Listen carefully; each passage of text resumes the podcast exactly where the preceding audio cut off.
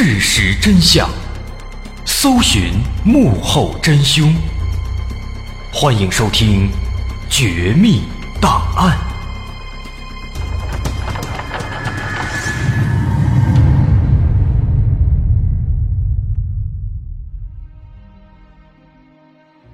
还原事实，探索真相。欢迎来到我们今天的《绝密档案》，我是大碗。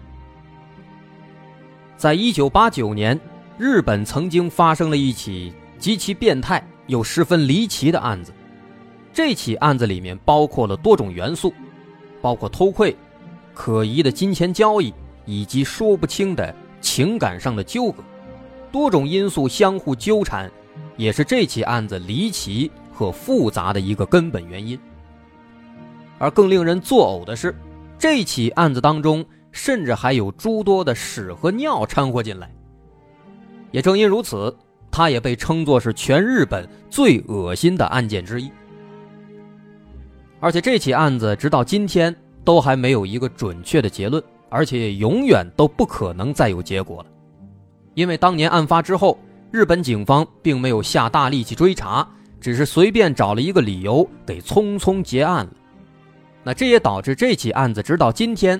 仍然是案件爱好者们的津津乐道的话题之一，对其中的很多无法解释的疑点的存在，他们也仍然在进行着激烈的讨论。那么今天咱们就一起来了解一下这起传奇的案子。这起案子发生在一九八九年二月二十八号，当时的日本正值隆冬，天气非常寒冷。这一天。在日本的福岛县的一个小山村里，一名年轻的小学女教师晚上六点下班之后，就回到了离学校不远的教职工宿舍。回到宿舍，她像往常一样脱下外套，准备去上个厕所。这个教职工宿舍的厕所呢，都是蹲便式的，啊，就跟很多商场里边那种蹲便式厕所一样。当时这个女教师走进厕所，关上门，蹲下来。他就习惯性的往下看了一眼，结果这一看呢，哎，就发现这个厕所下面，隐约的能看到，在这个便池洞口，好像有一只鞋子堵在里面。女教师一看啊，非常奇怪，心想这里边怎么会有一只鞋呢？这明显也不是我的鞋呀。而且这厕所属于是自己这个宿舍内部的，外人也进不来，那这只鞋。他为什么会出现在这里呢？心想，难道说是有人掉厕所里了？他抱着这个好奇的心态呢，就决定出门，绕到这个房子后面，从厕所后面的这个污水池的另一头，看看到底是怎么回事。因为他们这个厕所啊，这个里边是厕所，墙外边呢有一个污水池，这个污水池跟这厕所是相通的，厕所里边的粪便。会排进房子后面这个污水池里，哎，所以说，如果真的是有人掉厕所里了，那在后面这个污水池里肯定是能够看到的。所以这个女教师呢，就赶紧出门，绕到了房子后面。但是来到污水池，打开了这个跟便池管道相连通的这个排污口之后啊，眼前的景象给她吓出了一身的冷汗。他看到有一条人腿渐渐的浮了起来，这女教师看的是清清楚楚，吓坏了，赶紧跑回宿舍跟其他同事们寻求帮助。紧接着，他们还找来了学校的校长。听完此事以后，校长决定带着老师们再回到这个排污口、这污水池这儿，再去仔细看看，万一是晚上光线不好，这女老师看花了眼呢？结果一帮人过来之后，又看了一遍，再三确认，这真的是条人腿。于是他们赶紧报了警。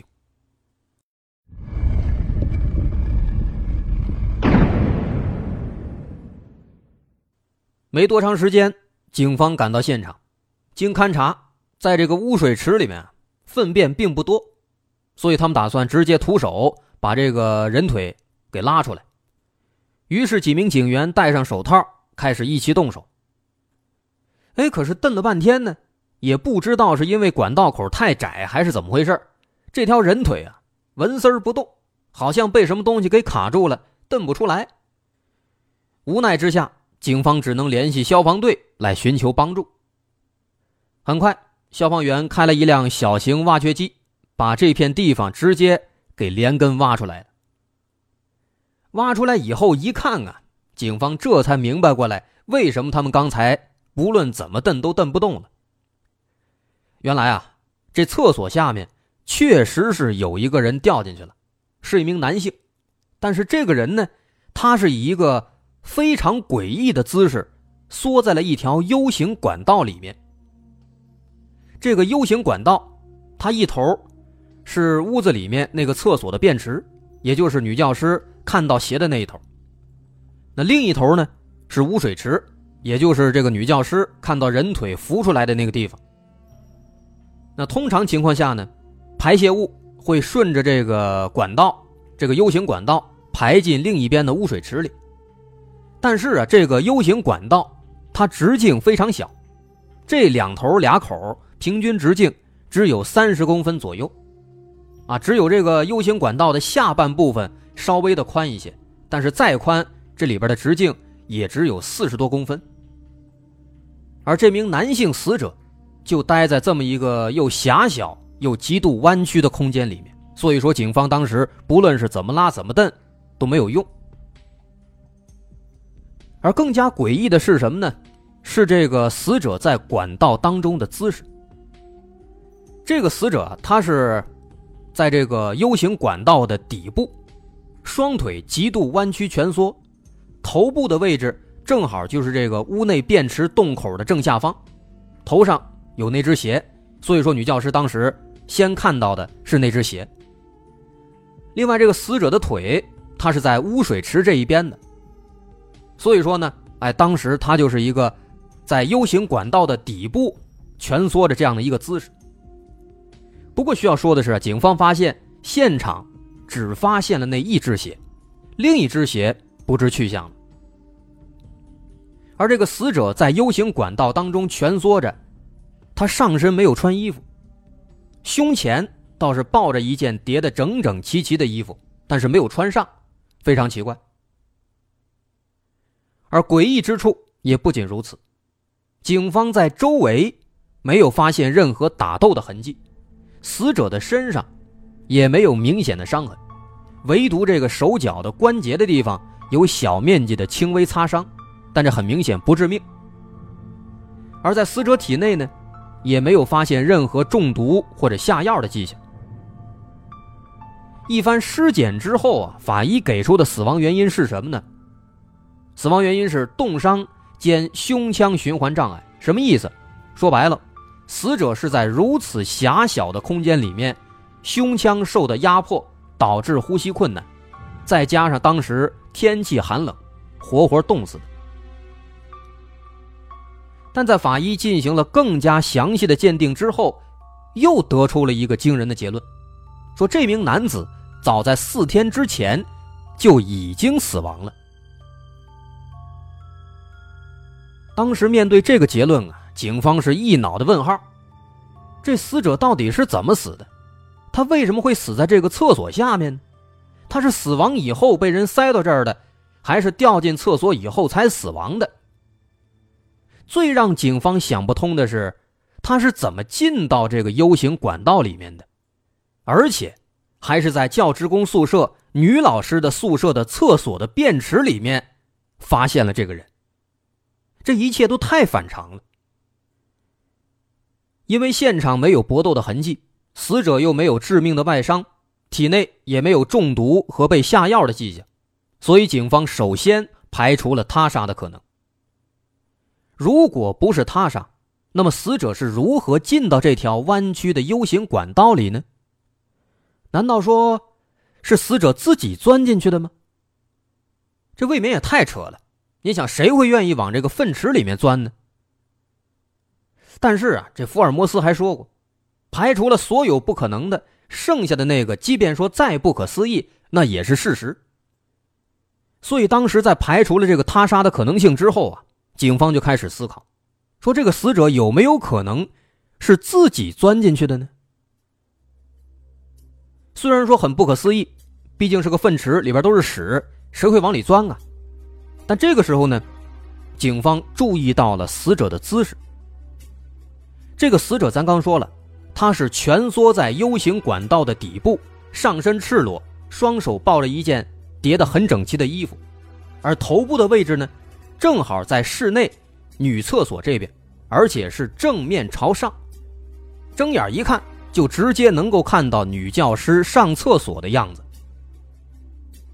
那么，结合死者这个姿势，再结合刚刚咱们说的排除和猜测，警方认为，这有可能啊，是一起偷窥事故。这个死者有可能是自己通过外部的污水池钻进管道，想偷看女老师上厕所，却没想到钻进去以后出不来了，被活活在里面冻死了。但是，与此同时，死者的身份也被查清了。他叫江野直之，二十六岁，未婚，与父母和祖母一起居住在附近的另一个村子里。他所住的村子距离案发的小学所在的村子只有大概十分钟的车程。据家人反映，在二月二十四号下午，江野说要出门去办点事儿。但自此就再也没有回来，而这一点和法医对死亡时间的推测也是正好吻合的，都是在四天之前。另外需要说明的是，这名死者江野和那位女教师早就认识，跟女教师的男朋友也是朋友关系，那这一点似乎给警方的猜测也提供了一定的依据。但问题在于，从江野他的为人的口碑来看，他不像是能干出那种事情的人。这个江野在附近的一家核电站工作，工作勤恳，在村子里口碑也非常好。啊，根据这个大伙的描述，说江野这人啊，性格开朗，喜欢运动，平时经常会组织一些娱乐活动，大家都非常的喜欢他。而且呢，口才非常好，所以说。经常有人结婚的时候，就会邀请他来给帮忙主持，那可以说呢是一位多才多艺、积极向上的好青年。而且就在案发不久之前，他还被委托去做下一任村长选举的演讲。所以说啊，面对警方给出的这个偷窥未遂致死的结论，不论是死者的亲人还是朋友。还是村子里面的街坊邻居都纷纷表示不满，他们不相信江野会干出这种龌龊的事情，并且开始质疑警方办案不力，认为警方根本就没有仔细调查就匆匆下了结论，说不定真正的凶手仍然在逍遥法外呢。但是警方这边却一直摆出一副不予理睬的样子，甚至直接把这起案子以偷窥未遂致死的结论。直接给结案了。后来实在没办法，村子里三千多人联名上书，要求警方重查此案。可即便闹了这么大的动静，警方还是无动于衷，一口咬定最初的结论肯定是正确的。那么至此，这起案子看似是结案了，但其实却变成了一桩悬案。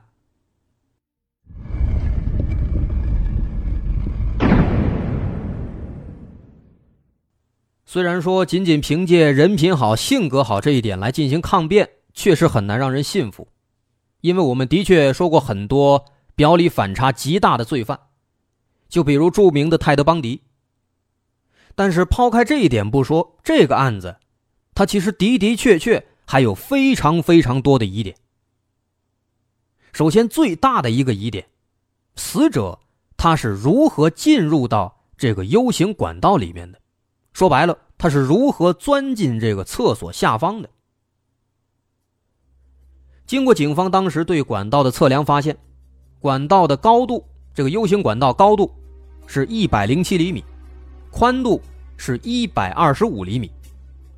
在屋内厕所这头的管道口，直径二十厘米；宿舍外面污水池那头的管道口直径三十六厘米，并且 U 型管道的两个口都呈现圆柱形。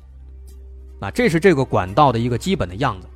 大伙儿如果不太好想象，可以关注我们的微信公众号，叫“大碗说故事”。在公众号里面回复关键词“福岛厕所藏尸案”，就可以看到我们今天对应的图片资料，配合图片资料来接着收听我们往后的内容。啊，其实这个 U 型管道它的大概的一个结构用途，说白了，一头是连接在这个屋内厕所的蹲便器上，另一头呢是连接在外面这个污水池上。那么就按照刚刚我们说的这个数据啊，我们可以想一想，死者到底能不能钻进去？日本当时在八十年代曾经做过一个有关国民健康的大范围统计，根据当时这个统计呢，日本二十五到二十九岁的成年男性平均肩宽是四十点四厘米，成年女性平均肩宽三十六厘米。死者江野。他身高是一百七十厘米，这个身高在日本人当中属于中上等，所以肩宽应当也比平均水平只宽不窄。那么，四十多厘米的肩宽能够通过如此狭窄的管道口吗？刚我们说了，屋外连接污水池这头的管道口直径三十六厘米，但因为当时警方办案不力。没有好好保存现场的物证，死者江野的父亲事后专门去现场收集了警方在现场打碎的这个 U 型管道碎片，后来带回家做了还原，重新把这个管道给复原了。复原之后呢，他们做了测量，发现这个污水池这口这管道直径确实是三十六。后来这个江野的父亲啊，专门找了一位身高和身材跟江野差不多的一个男子来做实验。可是，无论这名男子如何扭曲身体，如何弯曲肩膀，都无法钻进管道里。这就非常奇怪。那我们可以退一步讲，假如说江野当时真的通过某种方式，就让自己勉强的钻进去了，但江野肯定不是傻子，毕竟如此狭窄的管道，是个人都会意识到这东西肯定是进去容易出来难，很可能进去以后就再也出不来了。如此一来，江野为什么要冒着如此之大的风险，钻进管道里偷窥呢？这显然是说不通的。第二个比较重要的疑点，如果说这个江野他真的是自己钻进去要偷窥，那么他偷窥的对象又是谁？为什么会这么问呢？这就要跟日本的节假日联系在一起了。当时的一九八九年二月二十四号到二十七号这四天是日本的国丧日，全国都要放假。但这个尸体被发现的时间是二月二十八号，而且尸检表明四天前他就已经死在这儿了。四天前是二月二十四号，是放假的第一天。所以问题就出现了：既然放假了，那么女教师肯定就回家了。因此，他不可能出现在这个教职工宿舍里面。既然这宿舍里连人都没有，又何来偷窥一说呢？都没人了，他偷窥谁呢？难道他是故意的，提前四天就钻到粪坑里面，就为了等着四天之后女教师出现？这更不可能了。闻四天屎味儿，没吃的没喝的，就为了看一眼女教师上厕所，那傻子也不干啊！另外，第三个疑点，在死者的衣服上。案发时间二月份，当时的日本天气非常寒冷，晚上六点左右，那温度最高也得零度上下。这么冷的一个天，这个死者江野却没有穿上衣，而是把上衣叠得整整齐齐的，叠好抱在胸前，这简直太不合理了。那我们可以从这个情况展开推测。什么情况下一个人会选择抱着衣服钻进厕所的便池里？大伙儿可以思考一下。然后我们再看第四个疑点，这一点在于死者的鞋子和汽车。刚提到了，现场只发现了一只鞋子，也就是女教师最开始看到的那只鞋。当时呢，她在死者头上。那么，死者的另一只鞋去了哪儿？案发之后不久，有人发现死者的另一只鞋被扔在了距离现场还有挺长一段距离的一条河的河岸边上。那么，毫无疑问，这只鞋的出现给这起案子增添了很多种可能性。另外，死者汽车上也能发现一些问题。这个江野他是开车来到教职工宿舍的，他的汽车就停在案发现场不远处的一个停车场里。但奇怪的是，车门没锁，而且车钥匙就插在车上。这说明这个江野当时有可能只是打算稍作停留，稍后就回来，或者也有可能是发生了一些急事没来得及拔钥匙，并且要说的是，发现另一只鞋的那个河岸边，距离死者的汽车相距并不算远。那么，这是否能跟没拔车钥匙联系在一起呢？我们可以思考一下。所以说，不难发现啊，这起案子疑点越来越多，警方提出的这个偷窥未遂致死，好像确实是越来越靠不住了。那么这个江野他到底是怎么死的呢？他的身上到底发生了什么呢？咱们下节一起来做一番推测。